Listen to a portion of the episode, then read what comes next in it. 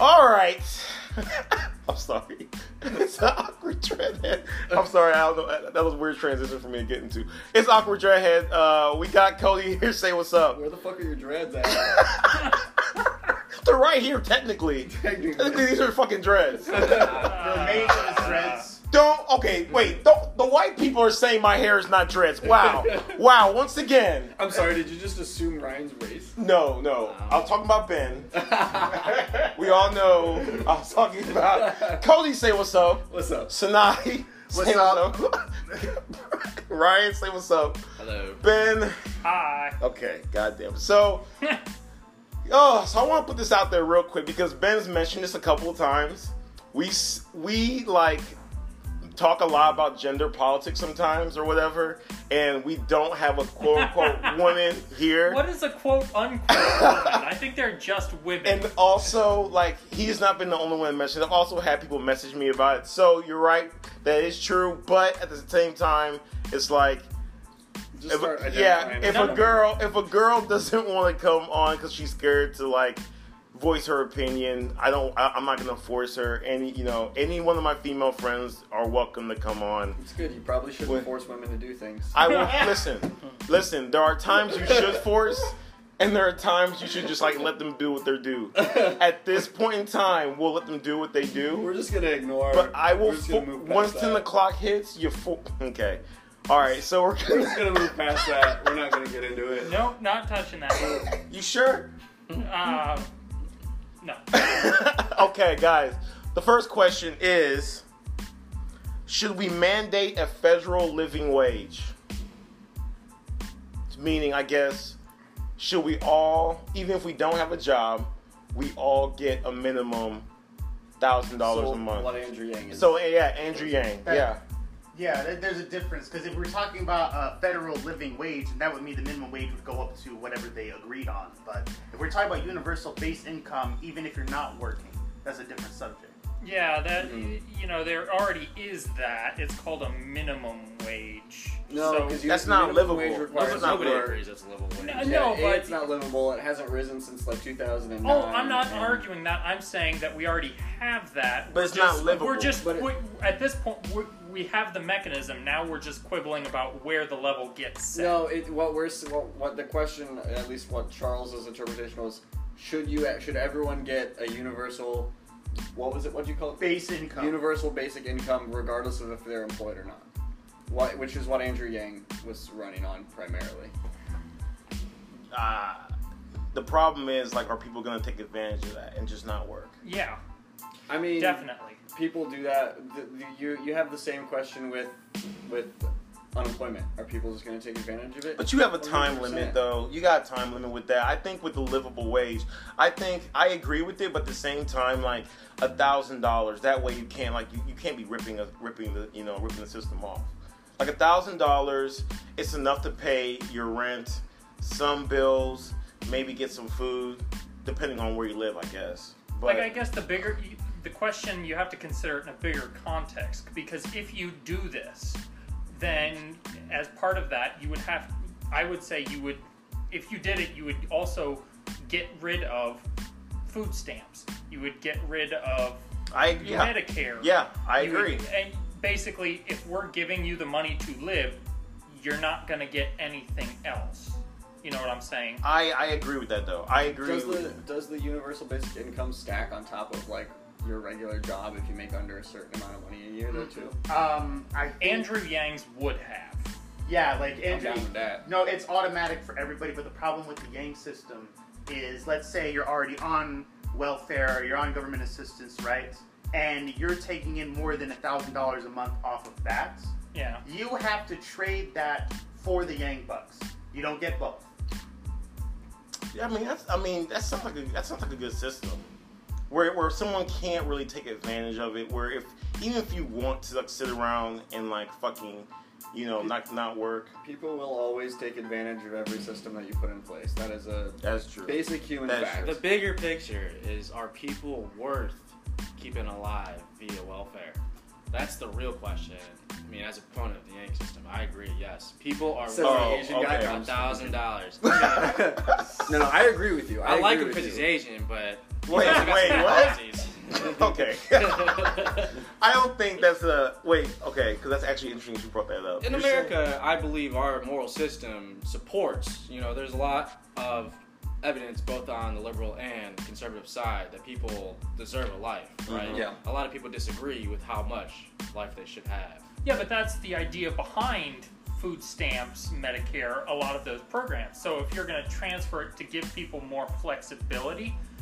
then at the same time, you can't, you know, at some point you're going to break the system and people are going to say, all right, we're giving too much. But so those food stamps sort of undermine the minimum wage already because people have better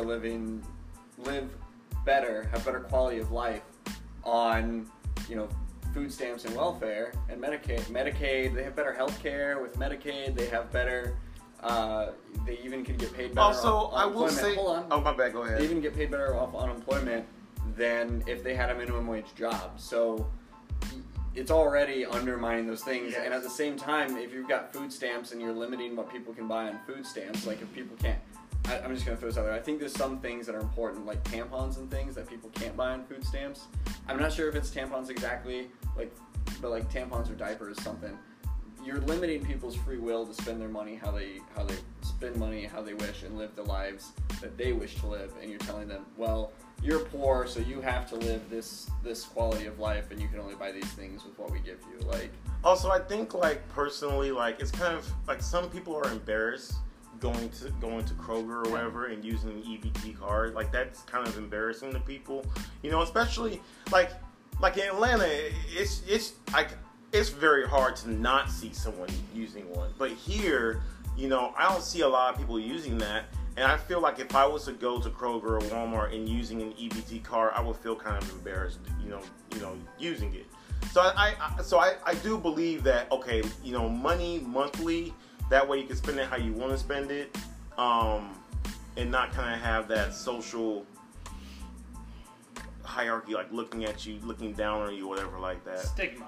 We're already being taken advantage of, as Cody brought up. The biggest benefactors of the current welfare system are the large corporations that don't pay people enough to live. Yes. Right? It's indirectly benefiting them the most because they're paying people less, getting more profit, and we're putting the bill anyway. We are subsidizing the healthcare, food, etc. of those employees. So instead of them paying a fair, livable, decent wage, we are coming in, footing the bill, and filling the gap. It's funny too, because you got the last word, Cody. Even people like Warren Buffett agree with this idea that poor people are getting screwed, right?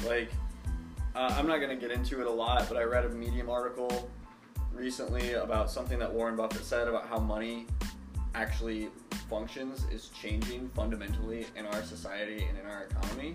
And you've got a lot of, essentially we're just going to print infinite money. The debt that the United States has is never going to get paid off. There's no way. And rich people, wealthy people are actually taking their money out of the stock markets now. Oh, because they're just pulling out and they're like, I have plenty of money to live. The stock market is fucked.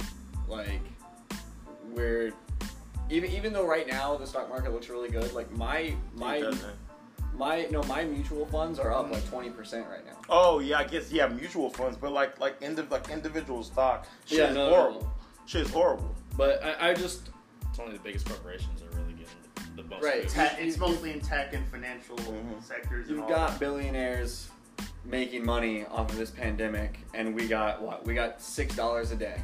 We got a $1,200 stimulus check that comes out to roughly $6 a day. You know, everything with filing for unemployment got fucked over at the beginning of this. The thing is, if we had a universal basic income, people actually have a safety net, right? How much of a safety net are we willing to build for our society? Let me ask you a question real quick. Do you think that we should get that, let's just say $1,000 a month, right? Mm-hmm. If you have a job, should you also still get that? Absolutely. Yeah, I agree. Yeah, I think if you're making over $100,000 a year, at that point maybe you start getting less. Okay, that's fair. But that's basically how the stimulus went. So we already know how that can function. Right. That's the point of bringing, you know, that's the point of helping people who need it and not helping people who don't need it. I think we gotta, before we change the subject, because there are some flaws with the universal basic income. Let's say everybody gets their yang bucks, right?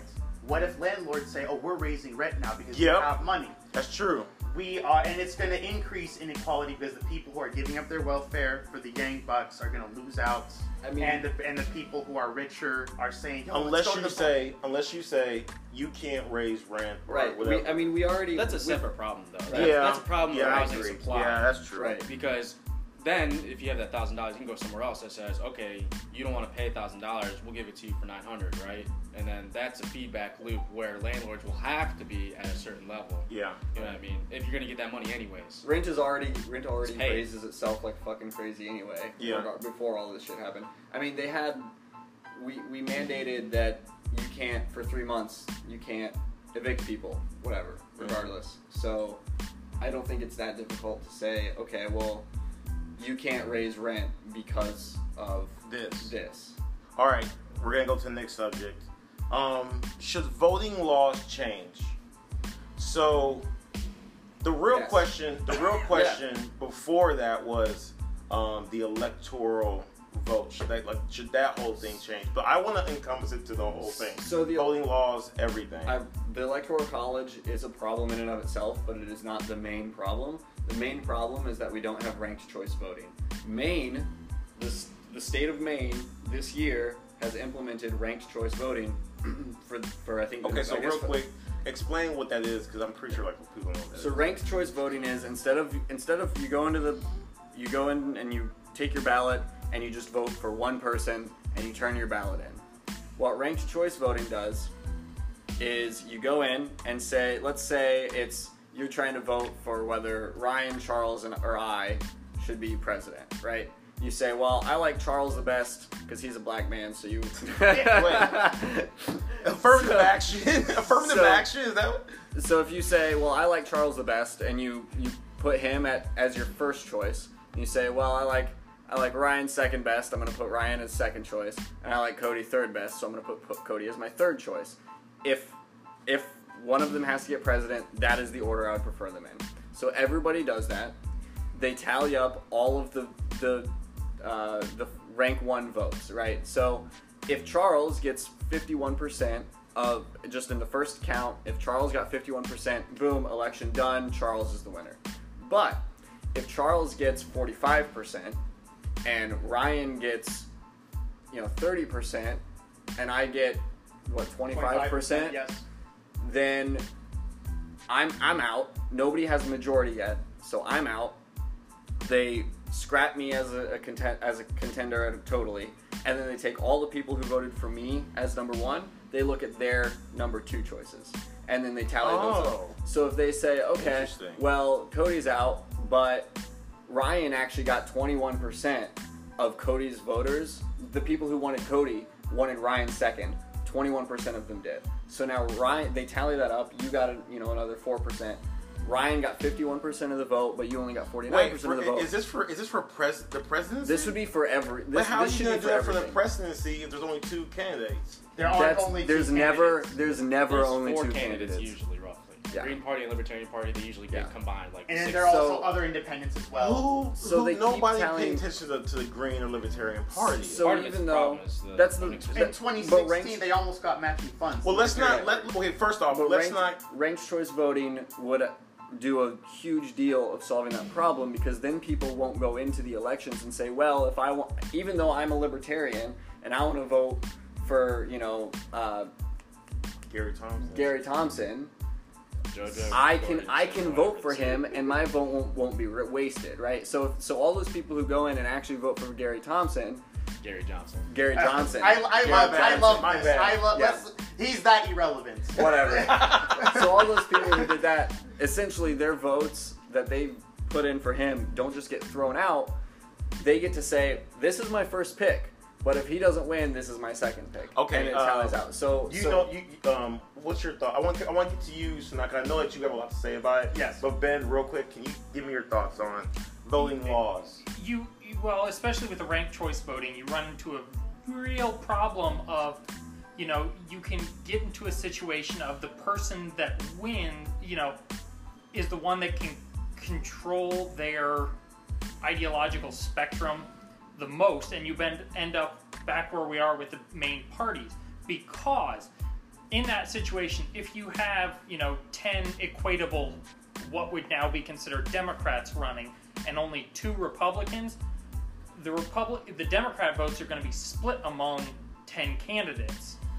The Republicans would only be split among 2, and you very quickly end up in a situation of where the ranks quickly fall to the 2 Republicans at the top, because those are the, if you look at the country, we're basically split 50-50 conservative liberal leaning if the last election is to be used as a guidepost. And at that point, the 2 people would have a way larger fraction of the vote than the 10 liberal people, and the conservatives would win every time in that scenario. So you basically end up in a situation with, you know, 2 ends of the ideological spectrum coalescing into main bodies that will control the candidates that are allowed to compete. You know, and you end up right back where we are. There's still factions of even the conservative party, though, right? There's other countries. But that I would argue that what you're going to end up doing is increasing the amount of wheeling and dealing behind the scenes to, hey, we'll give you this cabinet position if your guy drops out. I mean, I think one way to sort of solve that problem. Yeah, but that's what happens now. You know, why did everyone but Biden and Bernie drop out? That already happens. You're just, you know, we're ending up at the same place, just with a more complicated mechanism. I want to make sure I'm following what you're saying. First thing, I think part of the way you get rid of that problem is to get rid of gerrymandering, but that's a whole other topic.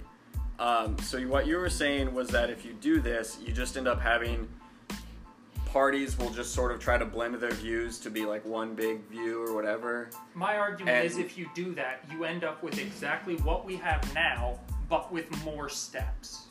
Why can you see it in other countries, though? Like, Australia has like 10 different parties. You know what I mean? Like, yes, but when it comes down to the main election for those 10 different parties... Yeah, there's like 4 of them that win, but like... But that's just it. Compromise. Sure. But that's what happens now. That's basically what the primary system is. Hey, I'll give you a cabinet position if you drop out because you're not doing as well as me. I don't think that that's how it would go, right? Because right now we have Trump, who's a very polarizing person. He has never compromised his beliefs for any sort of democratic thing, that's like liberal side thing. Yeah. We have incredibly polar parties, and it's just getting more and more spread out, right? But the problem is you have... Trump only got like 45% of the popular vote in 2016. We have candidates that are winning on a plurality and not a majority. Ranked choice voting actually dictates a majority. So even if you have ranked choice voting and you're in the general election and you have 10 Democratic candidates and two Republican candidates, all of the people who are voting Democrat, highly unlikely any of them are going to put the Republican candidate in their top 5. So even if that vote spreads out, by the time you count them all up and you knock down the Democratic candidates from the ranked choice voting, you still might just have Trump with like 47% of the popular vote and one of the Democratic candidates with 53% of the popular vote. Or so now, can you go ahead and put your point in? Yeah. I think there's a lot to talk about when it comes to the voting system here in America, but to address the immediate point, which is the ranked choice voting, I think that it's a great in for third parties and could get us that diversity that we need in the Congress, in the presidential election, because what is the whole trope today about third parties? Like, a third party is a vote for Trump, a third party is a vote for Biden. We are so fearful, threatened, apprehensive of the outcome of the election that even though we may feel like a third party speaks to us, we don't want to risk our vote not counting and our candidate in the opposing major party winning the election. So in order to avoid that whole horror trope every 4 years, I think that system would be worth considering. I don't know how it would go down in practice, but I think it would be worth considering. And now, that is the cherry on top of the shit sundae. That is the U.S. electoral system. Mm-hmm. We have an electoral college every 4 years that disenfranchises millions of people, essentially, because each state is winner take all. Meaning that, you know, if you live in Ohio and you voted in the last two presidential elections, no matter if for the same party, you were disenfranchised at least once. You have your votes, your candidate did not send any electors if your candidate lost the state. So in order to, if at least I cannot accept the current system, at least I would have to abolish winner take all, if not abolish the entire electoral college and go with one man, one vote. We have issues with voter registration, the fact that we are not registering voters through selective service, through college admission, through every time you move apartments, the fact that we are not doing these ways to really integrate the databases we already have, that shows where our agendas and priorities lie as a government. Real quick also, is some people don't even know how to really or understand really about registering. Yeah. Me personally, I don't know.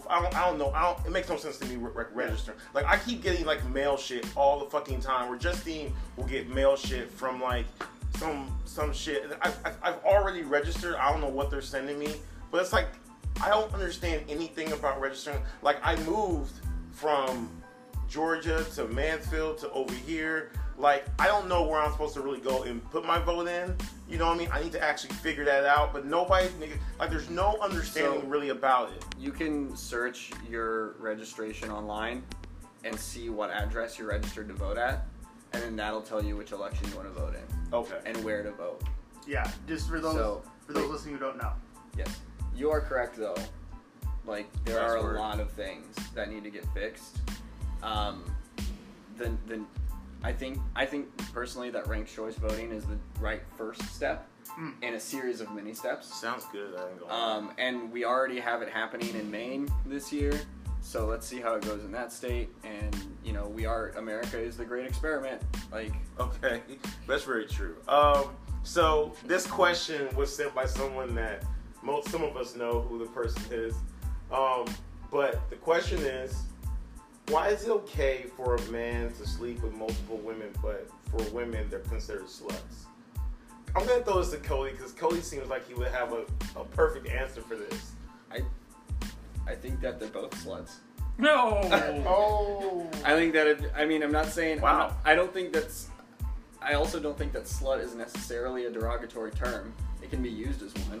It's not saying the N-word is not a derogatory. It's just something we call black people. What are you talking about? Wait, does that nose 95% towards white people? That's not derogatory.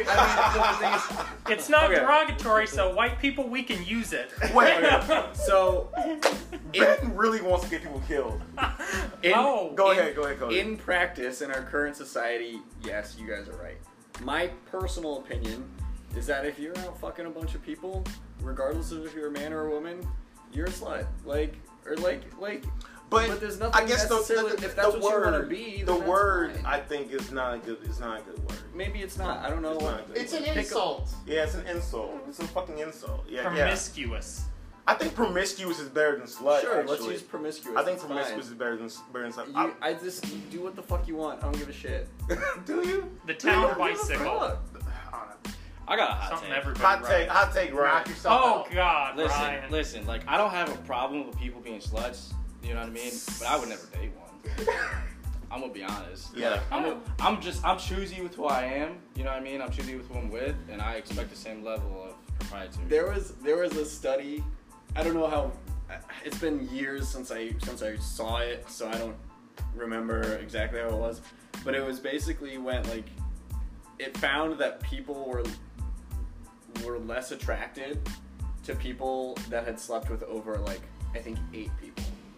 I think after 8 people they found that the more people they had slept with, people's attraction toward that person actually. Oh yeah, I can see that. If you look at the actual stats of sexual partners, there's an overwhelming number of small number of people that have a shit ton. So it brings the average way up. A 45-year-old male or female, I think it starts to coalesce. It's under 7 or 8. You know what I mean? At 45, and that's pretty much where it plateaus. And there's a number of people that just fucking. There's something that I did one time, right? So It was a while back. It was actually at Gasworks, and the girl that we were talking about, she was like, "Why is it okay for?" It was actually a bunch of girls, and they're like, "Why is it okay for you to sleep with a whole bunch of, you know, girls or people or whatever? But if I sleep with like a bunch, I'm considered a slut." And I asked her. I said, "Hey, listen, real quick, raise your hand right now if you would sleep with me right now." None of them raised their hands. I said, "Okay, would you sleep with me tomorrow? What about next week?" None of them raised their hand. I said, that's the difference between, you know, a guy doing it and a girl, because a guy has to put in so much fucking effort to fucking fuck you, whereas like, oh, it's a fucking accomplishment, whereas if you're a girl, like, every fucking guy is gonna sleep with you. So there's no fucking, so you didn't do anything special, you're just a fucking whore. You know what I mean? Just for those listening, whore. I do not co-sign Charlie's statements, for the record. Hold on, that reminded me of when I was in high school, I think, I saw this stupid fucking, like, sexist quote, but it's to the same point, and it's like, a wise man once said, because it was like, you know, somebody asked that same question, and it's like, a wise man once responded with, a key that can open many locks is very valuable, but a lock that can be opened by many keys is a piece of shit lock. So we don't have any women with us today, so if a woman wants to send a rebuttal to Charles, yeah, you know, he'll read but all no, of them. But is it, like, theoretically, is it not true? Like, just because if there's four beautiful women here, one of us is gonna sleep with them. Okay, but like, would you say, so if, what's his face? What's his face? Okay, yeah, him. Pull up. Well, so let's say like Hugh Jackman. Okay. Hugh Jackman's a hot man, right? Okay. You have wealthy. A weird taste in men. Come on, wait. I'm just for the sake of argument. Hugh Jackman would be found by many women to be an attractive man. Yeah. Or what's the... Possibly. Like Michael B. Jordan. Or Ryan Reynolds. Possibly. Ryan Reynolds, Brad Pitt, yeah. Whatever. Name a hot guy, right? If he goes out and sleeps with a lot of women, because it's arguably much easier for Brad Pitt to get laid than it is for me, is he a slut? Is the reason why you're involving fame and money. And when you're involving that, that's when the shit gets turned around, because there is a study where it says men with power, men with high social status, women are very attracted to. Right, but that's exactly what I'm saying is, does a man with the power to sleep with a lot of women because he has that, you know, wealthy status or is just really hot?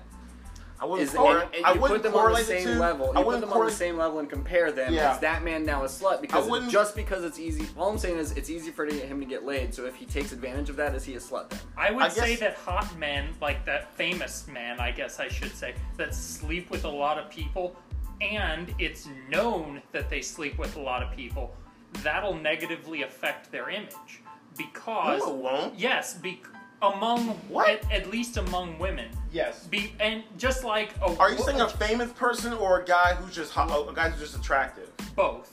Like, because are you kidding me? Will be like, he's a player. Oh, I don't want to, like, you know, or something. There are plenty of athletes and rappers and entertainers who sleep with tons of people. Yes. People know that and they continue to do it. That has nothing to do with. That's the thing. People. Some people will give a fuck and some people won't. Chris Brown punched the shit out of Rihanna. It didn't affect his reputation that much. It did for a year. Yeah, for a little bit. Oh, yeah. He should be in fucking jail. No, yeah. He still has a career. Okay. So he should not have a career because he made a mistake. Let's not get shit out of it. You know what's funny? If a girl did that, none of y'all would be saying that. No, it would. Yeah, it would. We're getting off topic. Johnny Depp's wife? We're getting off topic. I can't believe we brought up him, but we didn't bring up R. Kelly. Yeah. Come on. No. That's a totally different beast. That's children involved. Okay, real side note. Has anybody seen the fucking concerts that R. Kelly did, like, overseas? Oh, no. Oh, some of the songs he sang were like, go and get your passport. Come home with me. Get your papers. Come with me. Let's stop right now. Yes. Cody will never sing again. Yeah. Like, that was Charles, I got something to do real quick. I think. Go ahead.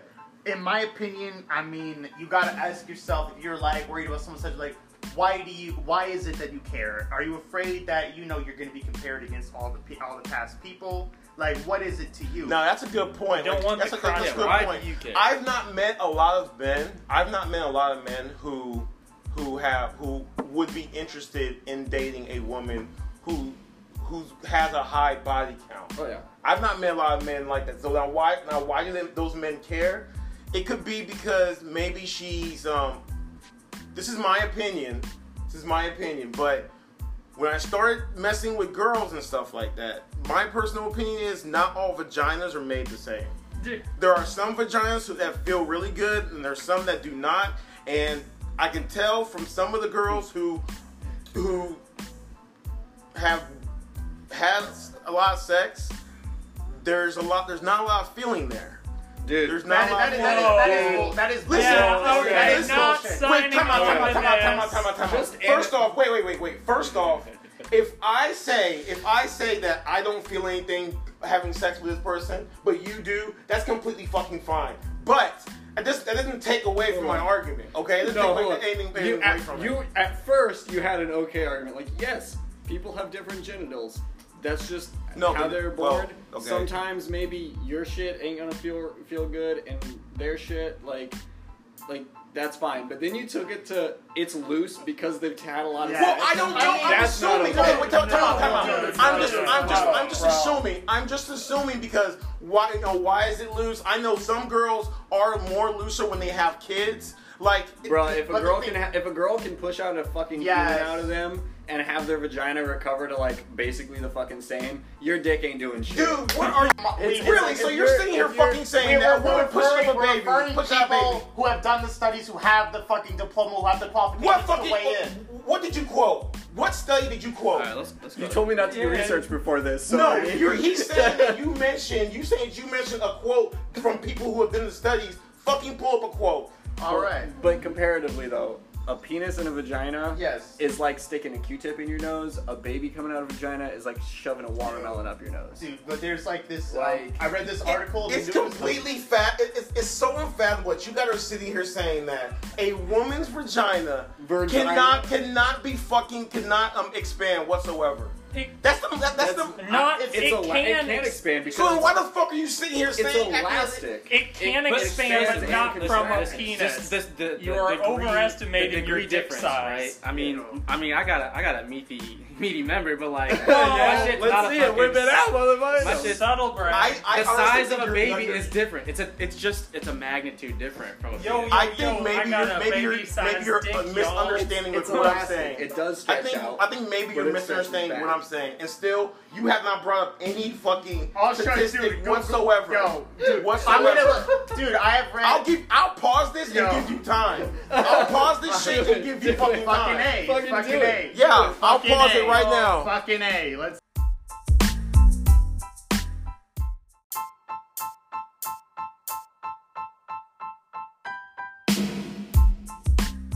Okay. You're I don't believe it. Statistically, you're not. We're not back. Wrong. It's why. All right, we're back. To anyone that missed out, it was like 10 minutes of Cody bragging about his dick, so you didn't miss much. Excuse me. Ryan started it. I was making a joke. Okay. So just to be fair, I was just bouncing off the energy you were giving. I wasn't trying to brag. Yes, I was being honest. Okay, so just to be fair, Cody and Ryan were bouncing off each other's dicks. Just to be fair, let's play Dick Chicken. Wait. What? Oh my God. Cody, that's called jousting. What is going on? Okay, so just to be fair. I might have misspoke on how I conceive something, but I still have that same. I don't agree that sex is attributed to how loose a vagina. It could be multiple things. I will go ahead and genetics, biology, a penis. I mean, if you have a penis, you probably don't have a very tight vagina. That's not true. Okay, you know what? Brilliant. We're gonna move. Anyway. Wait, yo, just real quick, just not about the anatomy lesson we just gave you, but the philosophy.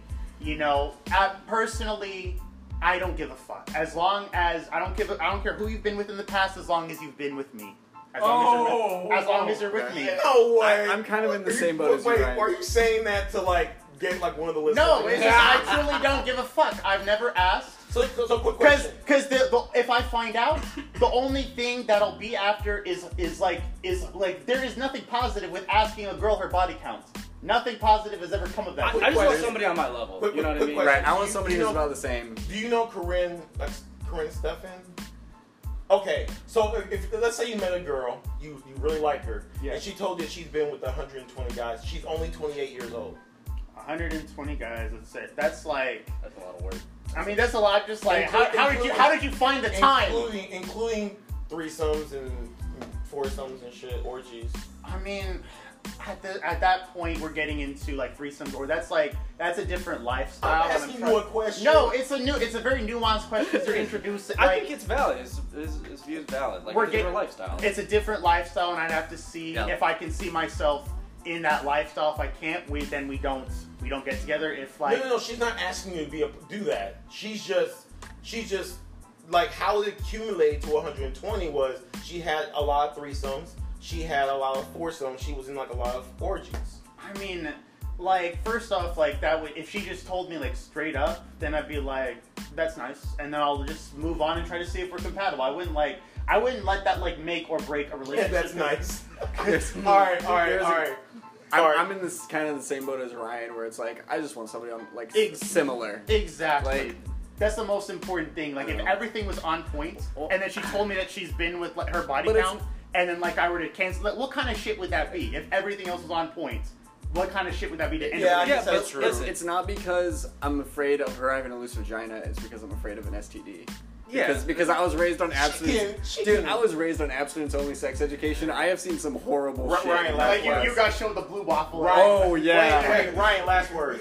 It's just that I want somebody who has... It's also a compatibility of, you know, morals, too, right? Yes. You know what I mean? Like, again, I'm a person who's a little more choosy. You know, I want somebody to also have that weight behind the choice. You know what I mean? Sex means some something, people, you know? I know, right? Like, it means something. It's important to me. Compatibility means something, right? You know what I mean? Like, not just having sex, but also, like, enjoying sex, you know, similar kinks, or at least the value of the same types of kinks. And that is also important. I mean, a person that, you know, is having foursomes is not really attractive to me. You know what I mean? Like... All right, we're gonna move on from that. I'm confused how like I really he didn't like that, but okay. Not just that topic, but everything. Yeah. Oh. We got two more questions I definitely want to throw in there. So, there is a law being passed. I forgot the state where they're saying you shouldn't be allowed to. It's not a law. I'm sorry. It's just a debate topic where you shouldn't be allowed to. Join Facebook or anything social media until you're the age of 21. Sure, fuck it. Fuck it. How will that be enforced? That's a good question. Like, how would that be? The same way they enforce the "Are you 18 or older" filters on porn sites. Yeah. like when I made my RuneScape account, like it's like, "Are you 13 years old?" Oh, that is a terrible idea, I think. I mean, like, I don't... Wait, time out. I need to watch that, actually. That's a fantastic episode. Yes. No, I think that's a terrible idea, the 21-year-old older for social media. Social life doesn't start at 21. Okay. No, but think of how many people in, like, you know, especially rural areas that can look for support groups online, like, you know, to go for the low-hanging fruit, you know, someone in a very rural conservative area that's gay, that doesn't want to come out to their family or friends. They can find a support group online, and, you know, that's a real, that's low-hanging fruit. They need to stop the... The real reason they're doing it is because of the whole child predator shit. They need to stop stop that instead of just, like, you know, trying to limit, you know, who's on. I actually think there's a bigger problem than child predators with social media. It's just the epidemic of vanity. You know what I mean? There's we're teaching people that they need validation from other people. I think that's a bigger problem. I think the bigger problem is just predator, invisible aliens hunting humans for sport. Bouncing off of your thought though, Ryan, I actually recently, a few days ago, I watched The Social Dilemma on Netflix. It's a documentary about how they make social networks and everything. So they actually, people who created Facebook have actually come out and admitted and said, we knew that we were doing the same, doing similar strategies that they use for slot machines in Vegas. We designed the like button, everything. We didn't really, we knew that we were playing off of the serotonin response in the brain to get people addicted to it, just like with gambling. So either social media needs to have some pretty drastic changes to it to make it not addicting, or I think that an age 18 cap on social media is actually valid. If it's gonna have strategies that are similar to gambling, what they use to get people addicted to gambling. I haven't seen that documentary, but how is it like gambling? There's no reward to social media. You can't win money by getting the like. The reward is the attention. Like the thumbs ups, the retweets, the reposts, like all of that. Like feedback. Real quick too, because Cody's the only one here I think does not have a Facebook. Everybody here else has a Facebook. I have one, but I haven't posted anything. Can you tell people why actually you do not have a Facebook? I know why. You told me why. But why don't you have a Facebook? I don't remember the reason I gave you. You don't? No, I don't. You said that you hate the way people act on Facebook. Just seeing how people act, but they won't act like that in person. People sitting around being keyboard warriors, like, it's dehumanizing. It's really dehumanizing, and I found myself just dumping hours upon hours upon hours into Facebook and just being sad. And I remember when I still have a Facebook. It's just deactivated, so I can't log on. Like, if I log on to it, it'll reactivate. But I haven't. And so I just still wanted all of my contacts on my Messenger so I can directly message people for some people. But people can't see my profile. They can't comment on my stuff or anything.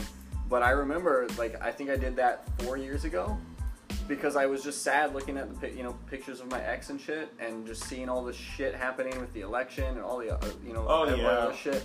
Oh yeah. I was so much happier after I got rid of it.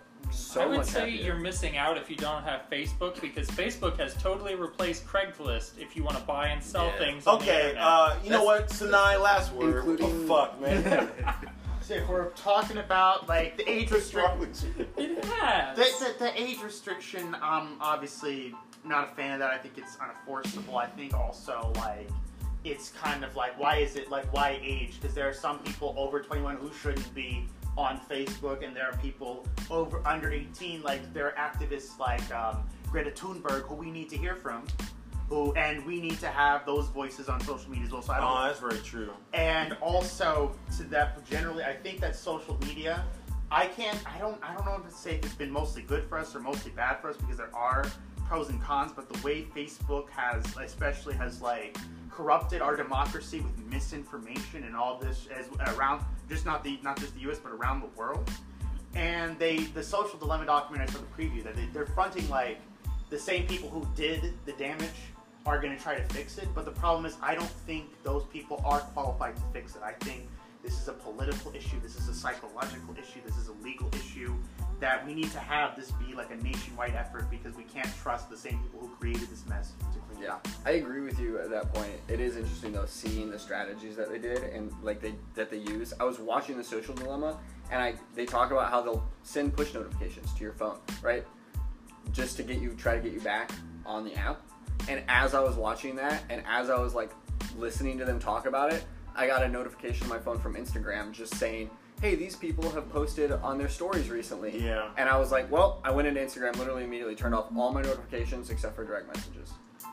I think another helpful thing would be to split the, and this is partially for humor, partially seriousness, split it, after, age...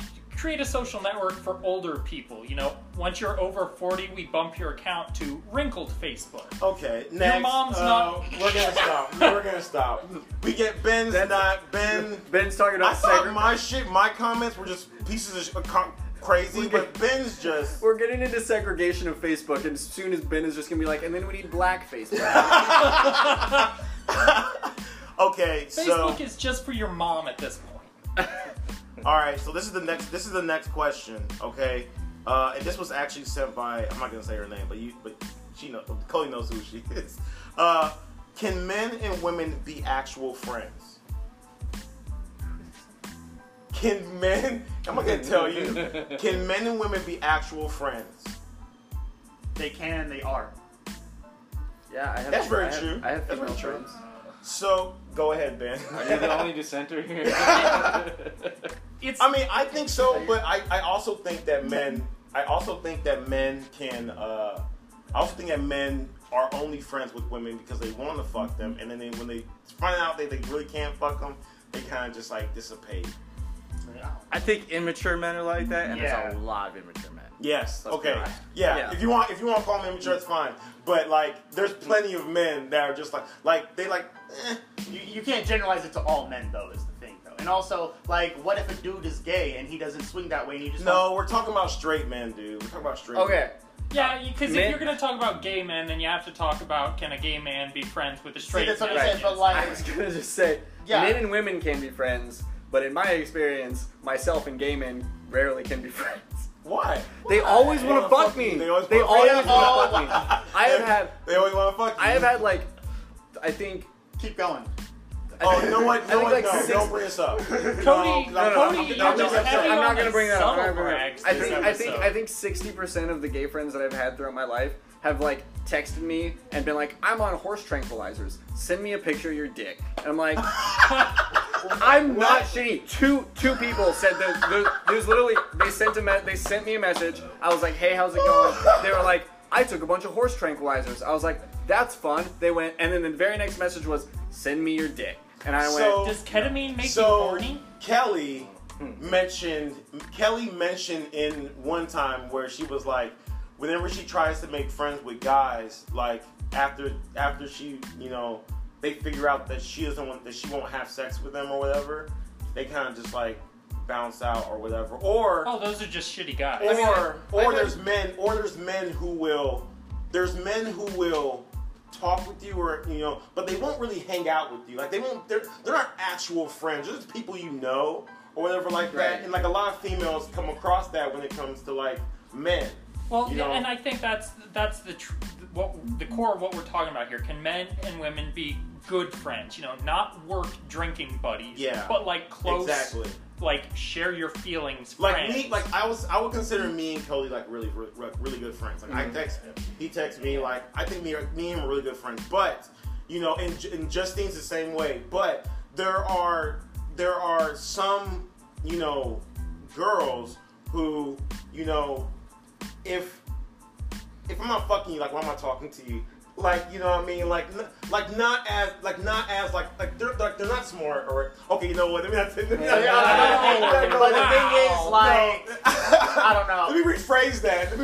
that. That, like, if you're not attracted to them, or if you are attracted to them, then you guys aren't supposed to be friends. Then you guys shouldn't be. Yeah, you need more similar interests. Like, exactly. I have girlfriends that I have similar interests with that are good friends. I mean, I wouldn't say that we're best friends crying our heart out all the time, but, like, you know, I think that you just don't have same interests as these women, and that's what I'm getting to. Do men and women have like similar interests? To where they can be good friends. Where I think more men have interest together versus men and women having interest together. But see, that's the point. Once you get to that point where you're like, oh, we're really good friends and we have all the same interests, then, you know, you're on a razor's edge of, why aren't we fucking? You know what I'm saying? No. But like, what if you guys are both in relationships or some shit? Like, still. I've never thought about having sex with Justine. Like, me and her. Are you sure? Okay, but can you say she's never thought about it? Wait, look, don't. Okay, first off, she's engaged. I know. So happily engaged. She's probably having enough sex to go around. Yeah, so. let's not do that. Let's not make it personal. Oh no, yeah. I don't want to make it personal, but that's what I'm saying. It doesn't take both people to think about it. It takes one person to think about it that can cause a relationship to spiral out of control. That's the danger. That's the thing. But like, I think that it comes down to, it's not whether can men or women or hetero men and hetero women be friends. It's like, is it? I think that it's just harder in those cases because one person, usually the guy, gets like some romantic interest and doesn't know how to compartmentalize that. Like, you can have a crush on someone, no, it won't lead to anything, and still be cool with it and still hang out with it if you're mature enough. If you're cool with just being friends, that's the thing. But I think that a lot of times some guys aren't friends with women for the right reasons, and they're trying to use that, their friendship essentially, as foreplay. But that's not the way to go. If you're genuinely... Yeah, I come across that a lot. A lot of females will tell me, like, once he finds out that, you know, I'm not going to have sex with him or go on a date with him, he kind of just, like... And that history creates, you know... with women, especially with women and men who are guarded in that sense, and like the trust, because there's a trust barrier based on past experiences. And that also doesn't happen with the same gender. Let me ask you real quick, just a side note, do you think that that's toxic as a male? Like, yeah. You would say that. I mean, I think that it's human, and I think that it's like, it happens. I don't think it's anything to be like, feel like shit about yourself for. Like, I've definitely had that problem where I've like, lost female friends because I wanted, like, I was attracted to them and I wanted to date them. It's happened. But at the same time, compartmentalization is the key fucking word there, right? Yeah. I've also had female friends that I've been attracted to. Hell, some, like, a couple that I have asked out and they rejected me, and then I was friends with them still, and then after some time, huh? Nothing. And then after some time, and then, that's right, nothing. And then after some time had passed, I realized, like, oh, this person wasn't right for me anyway, and it made it easier to be friends with them. But right. Like, Ryan, have the last word. I mean, I don't really have a last word. I'm just saying that it definitely is harder to have a relationship because there is that, you know, potential one-way sexual attraction that can interfere. But, I mean, like, there's definitely also an issue with men. Yeah. Expecting something when they should. Yeah. Alright, so... I mean, it happens, though, like... Man, we're awful. No, we're... Yeah, bro. Ryan, so the next question, this is the last question, and I'm going to direct this to... I want Ryan to start with this one first. Actually, Ryan answered, no, I want to start with this one first. Should a child be allowed... Oh, fuck! No. Wait. He just knows this one is... Wait, it's not bad. Damn. All right. Yo. Okay. Should I disavow child pornography? I disavow. Yes. Okay. Yes. I disavow it. Thank you, Ryan. Thank you. Pedophilia is bad. Okay. Yeah, we don't like that. We don't like that. I disavow it strongly. Okay. Like. All right. If can a child be able to make be able to make the decision to transition before the age of 18. I actually talked about this with my friends who's like kind of conservative on girl. We have before. We have? Yeah. Go ahead and answer. I'm sorry, Ryan. Yeah, I actually talked about this recently with a friend, and I think the main points that we came to is that it's a medical thing, right? So if there is a professional who agrees, you know what I mean, that there is serious duress here. For a person that has gender dysphoria, you know, and they're under whatever, 18. So you're saying it shouldn't be up to the child. Like there should be a professional signing off on this. Yeah, I think there needs to be multiple layers of security. It's definitely a dangerous thing because you're influencing a person's life when they're younger and less experienced and not actually completely fully developed, and you may do irrecoverable damage. You know, and even if there's a slight chance of regret there, that's a serious problem. So it needs to be different layers, and I think that it's unfortunate that happens, but we need to have some cases for it. Yeah, I think I'm 100% behind what Ryan said, but I would even go further and say that individually, because I don't know all these people that are going through these transitions, so I don't feel qualified as someone in a democracy to set a line to say you can do this but you can't. I feel like it's such a painful and personal struggle. That's a key word, personal. That's a key word. I feel like it should be left up to the medical professionals involved, the parents involved, and the child himself, herself. My problem is, because of the climate we live in, I fear medical professionals being persuaded and swayed by, if they feel that a child shouldn't, are they going to be persuaded to not say that because of, politics, peer pressure, oh, you're stopping this child from being who they want to be, Are we willing as a society to listen to the medical evidence? And if a doctor says, no, this is a terrible idea, and, looking out across society, I feel like there's plenty of proof that we wouldn't accept that, People are protesting en masse because they won't even listen to a doctor to say, wear a fucking mask in public. Yeah.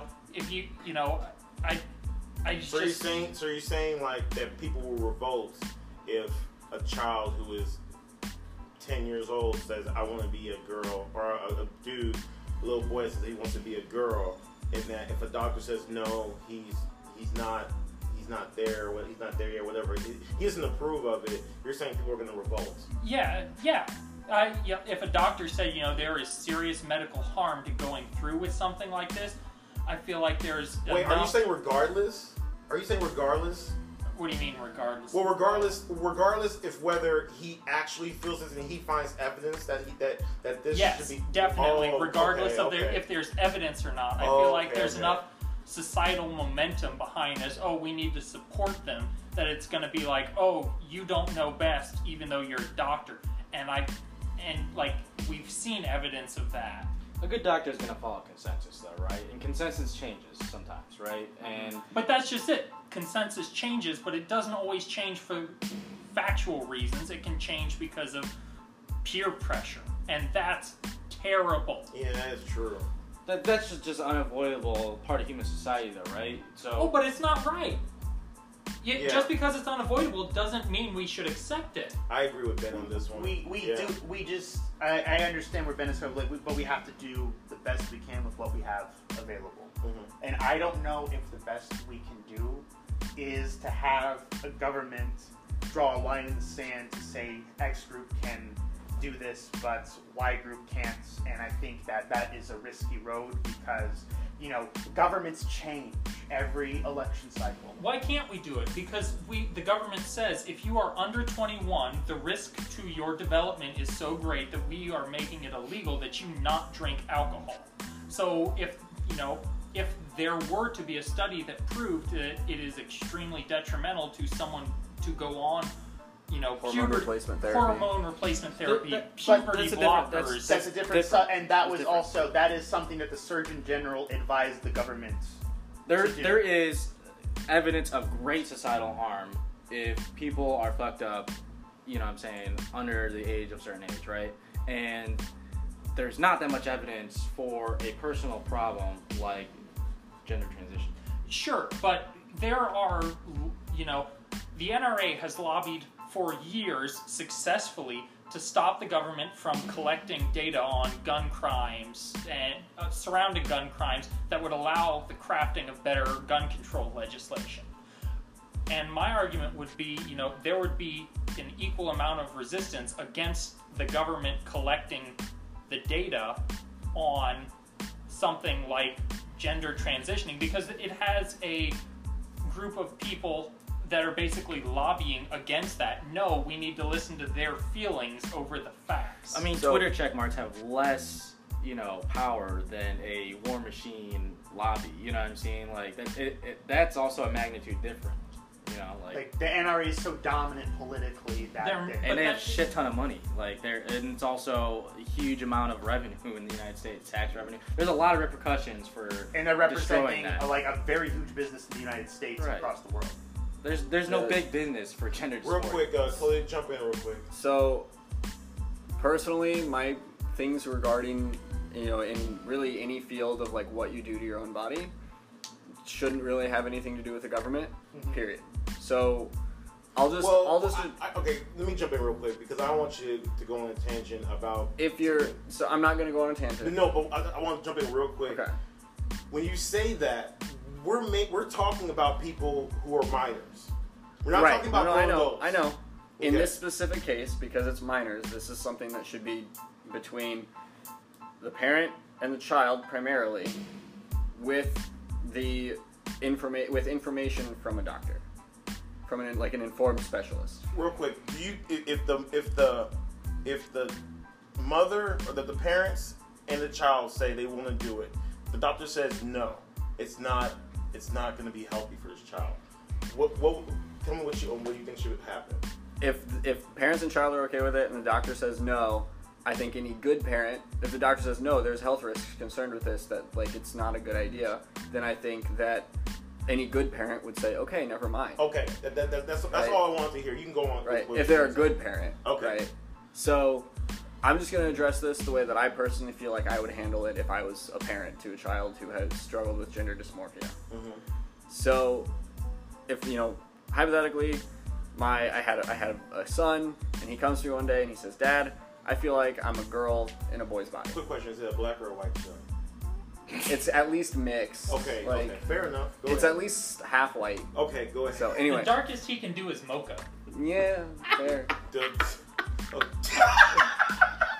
didn't want to laugh at it, but go. We all have our limits. Anyway, go ahead. Go. So my little cream in the coffee. Wow, God. Little caramel. You know what? I want Ben to marry like a black person. I do. I really do. Oh man. Anyway, so my kid comes to me. My thing is going to be, okay, I will call you she. From now on, I apologize if I ever slip up at any point, and I don't. I'm sorry, and I'll do my best to say I'll do she. Use the correct pronouns. We can get, dresses or whatever clothes that my child would want. I'm not... So just all the child saying that you would do all? Yeah, I would do all of the superficial stuff. I would do. I mean, I'd start a list. I'd be more available for it at a certain age. Right. Because I was a dumbass until I was like 12. Right. You know what I mean? I was stupid. Yeah. On a superficial level, I would be willing to be like, as a parent, like, okay, like, we can get you, wigs. I'll call you whatever pronouns. That's fine. Like, I support you. Whatever you think. But when it's coming to things like hormone replacement therapy and or surgeries or things that can cause permanent physical change... especially because I have no fucking idea what hormone replacement therapy would do to a kid. That could fuck with their heads. Maybe, but you have a talk about it with your kid, and you say, hey, like, once you're through puberty, I don't know if this is... I would say, I don't know what hormone replacement therapy might do to you or affect your body while you're going through puberty, too. Hold on. I'm sorry, go ahead. We can talk to a doctor about it, and if the doctor is like, yeah, there's no fucking problem with it, then maybe I'd consider it. But also, at the same time, a lesser reason to not go through surgeries and stuff, but still a reason nonetheless, is I ain't paying for that shit. That shit's expensive. Expensive shit. Okay. And you threw a bend in real quick. It is a financial cost, right? Does insurance pay for shit like that? No. Okay. No. And that is an intense political battle. So then I would just counsel. I would take him to church and beat the gay out. So that's where I like how you were like, wait a minute. But that's where it's important to be an active parent and have an active discussion with your child and say, look, I will do this, this, and this, but I don't, unless we can find a way that it's definitely not going to harm you, we're not going to do any of the permanent stuff, the stuff that'll affect you permanently and affect your body permanently, and here's why. But if you turn 18, 21, or at any point where you can afford it and you can manage to pay for it and you still want to do that and you're an adult, I will be in full support of you at that point in time. There's definitely a tough decision to be made. Yeah, that's a fucking tough decision. Because, I mean, the prefrontal cortex is not developed until you're like 23 or 4. 25 for men. Yeah. 25. It's like, your ability to actually see down the road is impaired until you're that age, and it's you have to listen to them because of the one struggling through it, but at the same time, you have to have a little wisdom yourself, too. You have to have a conversation. Ben, you want to have the last word.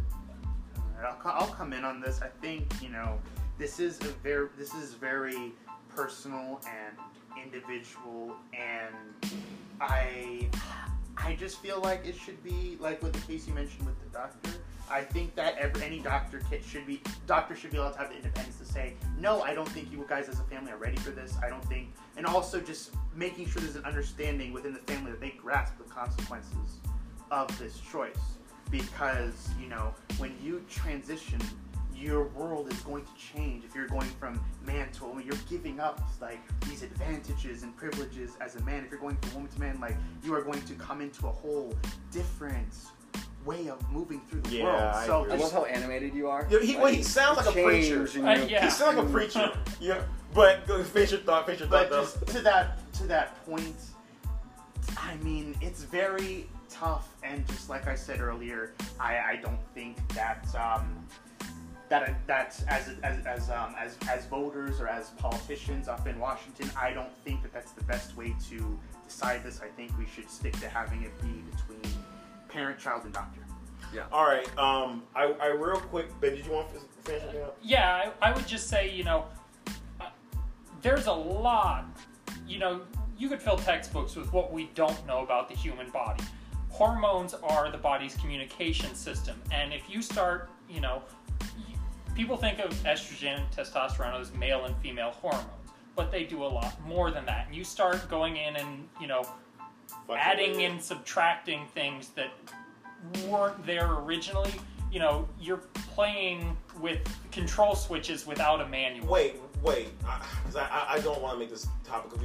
We have one more question, actually a bonus question I was supposed to ask. But are you saying that people shouldn't transition at all? No, but during puberty, like, you're growing, your body's maturing and developing, mm-hmm. and so, you know, you have so much going on that is the worst time to be, you know, fucking in the system. I that's where I'm at, really, where the biggest thing for me is, like, what does a hormone replacement therapy do to a person that's going through puberty and is getting all those floods of hormones in the first place? Like, so what you're doing is, if it seems like, just based on my limited understanding of biology, is like, a 13-year-old boy is getting flooded with testosterone from his testicles, and then you just start fucking dumping estrogen in there too. Like, what the fuck's gonna happen? Like, to me, it sounds like a recipe for cancer. You know. All right. Everything is though. Yeah. Right. Yeah. Yeah. Rice is. So we have a one more question. The only reason I forgot, I was supposed to ask. Someone told me to ask this question. It's gonna be a last question. It's a bonus question. Should sex work be legal? Sex work? Yes. Let me rephrase that. Should prostitution be legal? Like, should it be legalized, you know, all over the United States, not just in one state? If people want to do that, man, I don't give a fuck. People can do with their bodies what they damn well please. You don't think there's any repercussion from it? It's the world's oldest profession, man. It really is. Yeah, but women kind of had no choice back then. Like, they have a choice now. Right, if women... Not all the time, man. You got pimps. You got pimps holding them in, right? So you're saying that a woman does not have a choice to whether to... Well, couldn't legalizing it get rid of pimps, like pimp stuff? No, it would make it easier. It'd make it easier for pimps, yeah, definitely. Because all escort services right now are run by... Well, not all of them are run by men, but like most of them. Make it easier for independent women. Or pretty women. Give rise to more ethical organizations, right? Yeah, when has that ever happened? No, I'm saying, explain. I'm saying if it was a legal possibility, I mean, think of the way we're legalizing marijuana now in the States, right? Ethical organizations growing it, following rules, you know what I'm saying, are now cropping up in states where it's legal. You know, you can trust them way more. I don't know if we can equate those two things, like weed and someone having sex for money. I don't know if you can. It's a transaction. It's still, you know, it's literally a body though. They are both hormonal injections into your brain. Like, no. Yeah. Yeah. I know what you're saying, but I wouldn't look at it that way. Yeah, I wouldn't look at it that way. I mean, if as long as both parties are consenting, and have agreed to a business contract, I don't give a fuck. I'm with you on that. Like, why are you against it? I'm not necessarily against it. I don't really care, to be completely honest. But it's like, I just hate that women turn to that. Like, I hate that women turn to selling sex. Yeah, I hate there's no market for men. That'd be my. Yeah, I don't hate that at all. There's always a market for men. My Twitter is a proven fact that there is a market for men. Yeah, but I guess I'm just not hot enough. So glad I've never seen. But I feel like you're gonna see it. You're gonna see it. But I feel like the women that would be using our services would not be the women that we want to be having sex with. Yeah, but that's the flip side. Yeah, that's how it was. Yeah. Okay, it's like a job, Cody. If it was fun, they wouldn't be paying you to do it. It's hard work. Wait, you ever been to a strip club? Honestly, you ever been to a strip club? Yeah. Okay, I mean, like, it's 60-70% of the guys there are kind of creepy looking. You know? Oh yeah. You're right. That's a. That's the market. Real quick, I want to kind of get your opinions on what I said as far as like, I hate that women turn to it. Versus doing something else. Yeah, I reacted immediately because I think that it's sad that some women are in the position where that's their only way option. Their only option. And I think the way we solve that is through, we have to, like we said, we have to consider, we've got to get to a point in this country where we're on the way to eradicating that level of indigence and poverty. You're saying you get rid of that level of poverty, universal basic income. So you're saying that you are against it. We are coming full circle. I'm not saying universal basic income. Women being considered sluts. This is my stance on the question that was asked. I think that I'd be happy to change my mind, but I think that criminalizing it right now is doing more harm than good, because we're throwing a lot of people in jail that shouldn't be in jail, and the enforcement current of the law is heavily biased against women who are in prostitution versus the men who buy it. The supply is what's getting criminalized as opposed to the demand. And I think that since we are not willing to criminalize the men who purchase, because some cops are like, whoa, that's my buddy on the force, I'm not going to ruin his life. Mm-hmm. We need to get to a point where we need to do a cost-benefit analysis, and if decriminalization or legalization comes out on top, let's go for it. Let me flip it. Let me flip it. Sex work when it comes to online, women selling nudes, OnlyFans, women selling their voice on these flirt sites or whatever. I don't know what they're called, but telephone sex. Yeah, mm-hmm. Telephone sex. What about that? Maybe. That seems like a lot safer option and a way for women to take control over it themselves. That's not sex work. That's pornography. Yeah. Pornography is sex work technically. Well, I would agree. It's sex work. If you put it, you can some people put it's all on a continuum of sex work. Mm-hmm. That you can say it's part of that continuum. You could argue that, but I think there is a line to be drawn with that kind of sex where one person could have a market of many people and they don't have to come into contact in person, but with prostitution, it takes two to tango and there's a difference. I've never given someone an STD by going on Pornhub. Well, yeah, and I've never gotten one either. Well, I want to go back. The reason why I'm kind of stuck on this is because I want people's opinion on why women turn to that. Let's just forget about the whole being poor situation. Watch Hot Girl Wanted. Because there's money. It's money. It's fucking money. It's money. If you're hot. Why? What? There's money in being a CEO. There's money in being a plumber. Oh, why do most women turn to that? Because the demand is here. The money is also almost there too. Charles, hot women make fucking money. There is a world of difference between becoming a CEO at a major corporation. It doesn't have. I'm just using that as an example. Yeah, but you can say a plumber. You can say whatever. I'm just asking. There's also a lot less effort involved in becoming a CEO and becoming an... Okay. Right? Yeah, some people get calls from their friends in the work parking lot saying, hey, do you want to be in porn? And it's just that easy. I think we're missing the bigger question here, and that is, Charles, why do you have a problem with women selling nudes and things that? I don't have a problem with it. I'm just curious as to the opinions of why women turn to money. Okay, let's they don't. Like you, but like when you that's say, just it. Turning when you say why they turn to that, that instantly is applying a negative connotation to it. You know. Well, okay. So real quick, before, stay on that. Do you respect that? Like someone who's a sex. Like, would you date someone who's a sex worker? No. Would you? I would, only if after they've committed to stop doing that. No, they're still doing it. Then probably not. Would you? It's a different lifestyle. Probably not. Okay, so but there are reasons. That answers your question. It's not because I don't respect them. It's because the logistics of being in a relationship, we don't know if there's an STD risk. There's also like you do. There's also pregnancy risk too. There's also the emotional factor that like. You know, some of these guys are not good people, and prostitution is a very demoralizing and painful way of life. And that person, not always, but it can be. Is my point. So getting back, and I just kind of want to get everybody's opinion. I'm not trying to you know, catch somebody in something. I just want to know your opinion on why do you think women, just because like there's plenty of options for you to do besides just, if you want to make money, there's plenty of things you could do.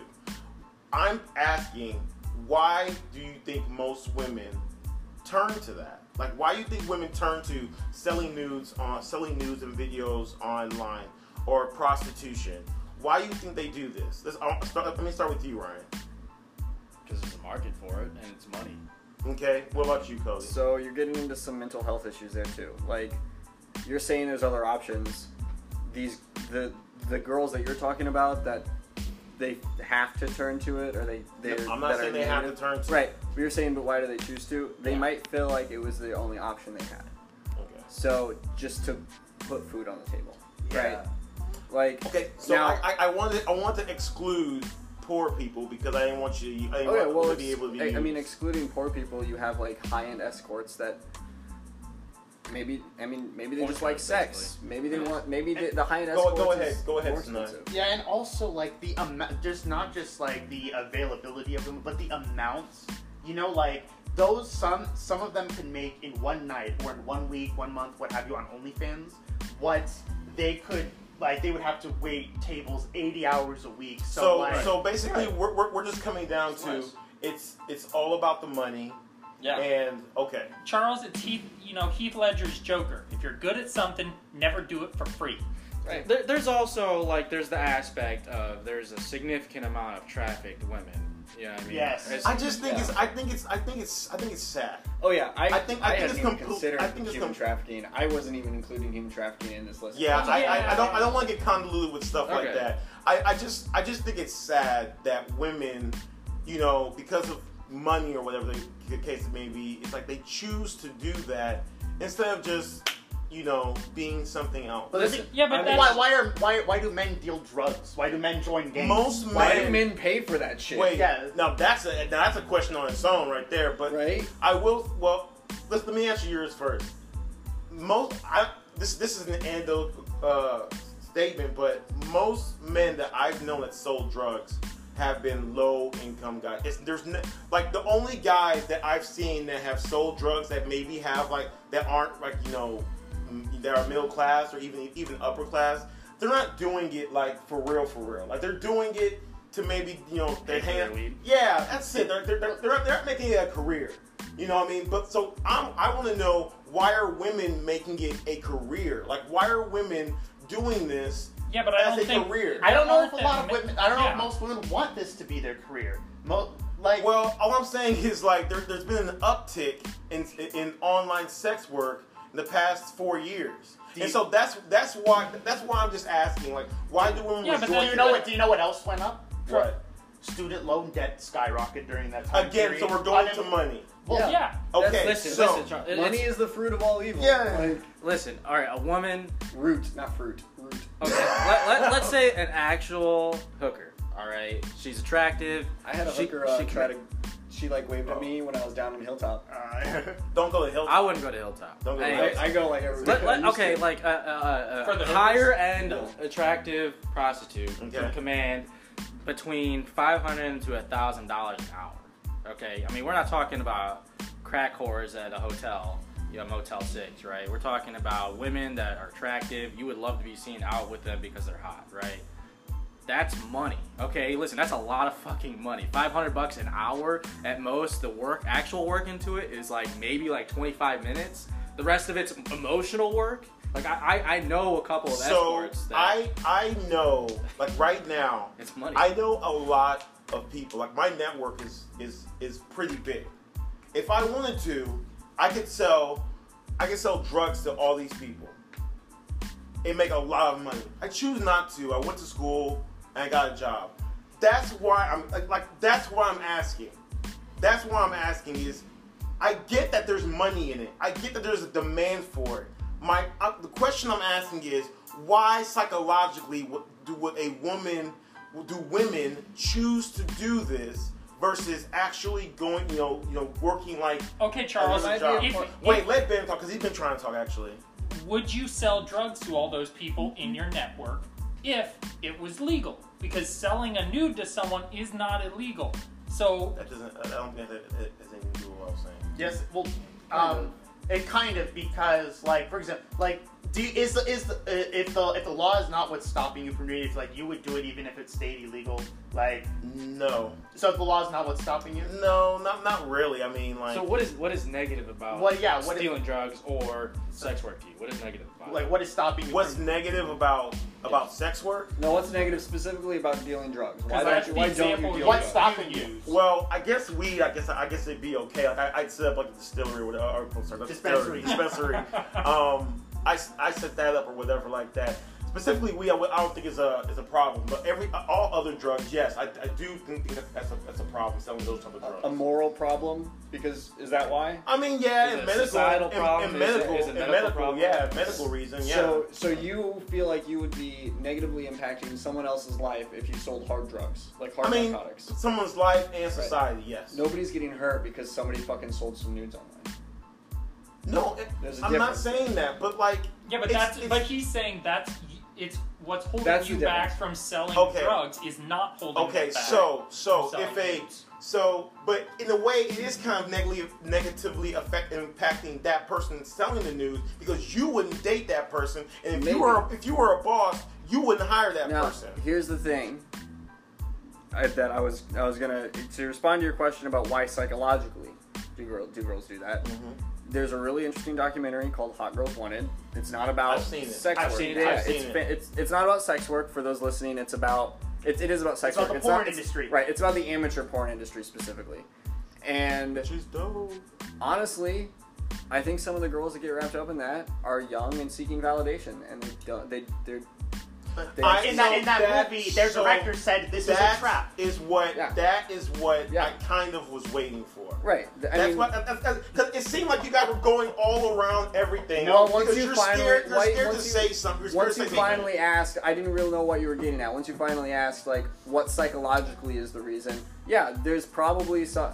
You can't generalize it to every single one, but there's definitely probably some girls out there, especially young girls who get into the amateur porn industry or get into that, who are just seeking validation. Who don't necessarily have those, like, financial needs or those, like, mental, like, illnesses that we talked about earlier. But, like, it's very multifaceted, and no two women's reasons for participating are the same. I kind of agree. Honestly, I've talked to a few different women. I know strippers. You know what I mean? A lot of them, they do it for different reasons. Some of them pay bills. Some of them just like the attention. They tell me, yeah, I just like being up here shaking my ass. Daddy issues. My own fucking... Some of them can't pay bills without a second, third job, you know what I mean? Like. So you're saying that they're a stripper and something else? Yeah, actually, most of them that I've talked to have a day job. I know girls who will take pole dancing lessons just because it makes them feel sexy. It's fun. It's a workout. It is a workout. Yeah. It works your key. I do see what you're saying, though, that it can directly harm these women in the sense that it devalues them. To a certain extent, their career prospects could be damaged. A societal devaluation, whether or not it's actually a real devaluation, is a debate up to individuals. But you know, I mean, like I said, my stance is that if a woman was in the past, you know, because there are actual dangers in that. I mean, I wouldn't date a drug dealer either. Mm-hmm. You know, in the sense that there's real dangers, law, you know, shady people, you know, medical issues. Yeah, exactly. There's danger. I don't want to invite that into my life, you know, as there can be with... I mean, if the chick was selling fucking feet pics online, I'd be like, whatever. You know what I mean? Know if feet pics are sex work. I would date a girl who's selling feet pics. I don't give a shit. There's definitely a continuum. Pay my fucking rent. I don't give a fuck. Yeah, absolutely. Like, I don't give a shit. But, like, you know, there's definitely a continuum that I would have to kind of ease my way into. You know? Hell, if I dated a girl who exclusively did, like, cam stuff online, I'd fuck her on camera. I don't give a shit. Like, I'll help her out. Like you might get identified with those tattoos. Yeah. Oh, I know, I would. Yeah. I just I just think I really, when we talk about, me and Kelly have a different perspective when it comes to the pay wage gap, and I just think it's weird that a lot of women choose that. Oh, and then they're men. There are gay men who could get that same type of... There are straight men that go gay for pay. Not as much. Gay for pay is a thing. There's just not as much. And I always wonder, no, Charles, why... Gay men couldn't do the same thing because the market for gay men is much smaller than this.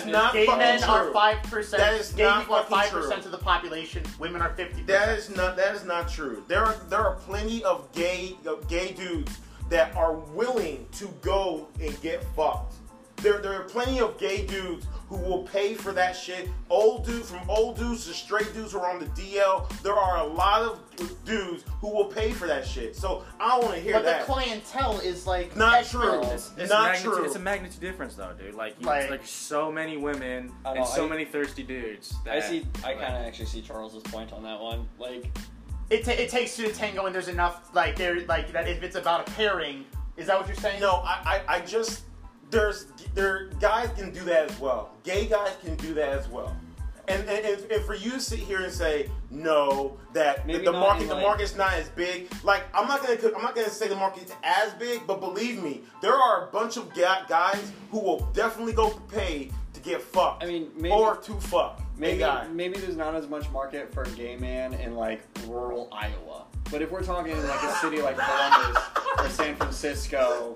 Or a bigger city, Texas, and I feel like those Georgia. If you're talking comparable markets in a big city, I feel like it's at least comparable enough that Charles has a point. But there are nearly 200 million women in this country, and if you maybe even cut it down to let's say the target age group maybe 18 to 35. What you guys are using? No, the excuse. It's not an excuse. It's just statistics. Horrible. It's horrible. Why is it horrible? Why am I wrong? It's just the numbers. I'm not saying you're wrong. There's so many fucking simps in this world, dude. Honestly, dude, you're just undervalued. Gotta get that Belle Delphine bathwater, baby. I understand that. But at the same time that there's simps, just because there's simps. Doesn't mean you have to pop it open for them. Somebody has to fucking buy it, you know what I mean? And there's enough gay men out there who are finding other gay men. They don't need to buy shit. Charles, it's part of it. No, well, I'll agree with you on that. They don't need to buy shit. But there's sometimes you want to find that special one. So. You're asking. It's funny though to me. I think that you have at least a reasonable point with the gay men could do this too. Why don't more gay men do this or whatever? Yeah. But I think. You kind of circle back to societal problems like the wage gap, as far as why. A gay man can at least pretend he's not gay, and then he's just a man, and he will probably climb up the corporate ladder. Oh my God! No, I'm just saying. You asked why, and I think that societal. I think that why it seems like more women do it than men do. Does point to societal problems like the wage gap and the glass ceiling. I think that's a valid reason for why that happens. Listen, it literally is just straight the number of people. Gay men's market is other gay men, and gay men have no problems finding a nut, okay? Men, thirsty men, lonely men, older men, they have problems finding that nut. A large portion of sex work is actually an emotional connection. Yes, it is. It is. Yeah. And that's the real rise over the last 4 years. A lot of it is feeling that they have a personal connection to these hot women. Daily snaps, girlfriend calls, that's big. Yeah, okay? Loneliness is huge. Oh, that is so sad to think about. I never thought about that portion of the industry, and it's almost That is almost sadder than the sex work. Real quickly, we're running out of time, so now give me the last word. You're right, too. Look, like, sex work is as old as time. Ever since the human race has walked the earth. Dude, dinosaurs have been doing... They weren't selling it. You said beginning of time. Were dinosaurs keeping calendars? So now continue. That got into some metaphysical philosophy right fucking there. All right. Yeah. But in any case, I feel like, you know, we're in, like, a shitstorm economically right now. We have a lot of people under some sort of quasi-quarantine that aren't getting out as much. We have a lot of men who are feeling disconnected from their peers, from, like, the opposite gender, all this. So, like, when you have all of these factors, it's almost the perfect storm for the explosion of the online sex work industry. What you said, I think, is probably one of the things that I knew about, but, like, it really hit me when you said it, was when you said... it's an emotional connection. I know. Yeah, it definitely is. I know. Yeah. The majority of their work is actually just like having a girlfriend connection to these people. There's definitely a section of people that just want to fucking nut, but there's a major connection. The big players who pay money. I have definitely thought about hiring a prostitute, not to even have sex, but just to cuddle. I personally have thought about it. That's an industry, the cuddle buddy. Yes, and it's still. But that, weird. But just to put a bow on what I was saying earlier, offense, Cody. There are going to be many nuanced and varied reasons why people get into sex work. I think we as a society need to examine how criminalizing it, or is it helping? Is it harming? I'm on the side that it's the latter, that it's harming, and I think we need to find a way forward to get past that. That's all I'm saying. I do believe that it's really just being criminalized because of religious reasons or moral reasons. Yeah, I mean, so, probably. I mean, that's probably never going to stop. And then plus, there are a lot of parents who just don't want their kids getting involved or their daughter getting involved in it. We gotta go though, guys, because it's already almost time. Didn't you have nice things to say about us? Oh yeah. Let me look. I have one like nice thing about Cody that was said. Cody is smart. Wow, they're really layering on there. Wait, to be fair, there's more things that were said. I just didn't feel like going through everything. I mean, you hit Cody. We got to go through everybody now. Well, there's nothing about Ryan. I'm a scumbag. Ryan redeemed himself with him just stating his stance on childbirth, because that was like what's holding him back.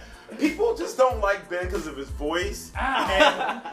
And bastards. I think I'm just like I'm a woman basher, so like they're like, fuck this guy, you know what I mean? So like, so now you've only been on like twice, like three times. So you've not really had like enough. You know, maybe someone said something about you. I have to go through all. You said like first episode I was on. There were some comments. But I'm not going through all that shit. It's like a long time ago, bro. So I have to look all. We can do this off the record if you want to. But you need that validation. No problem.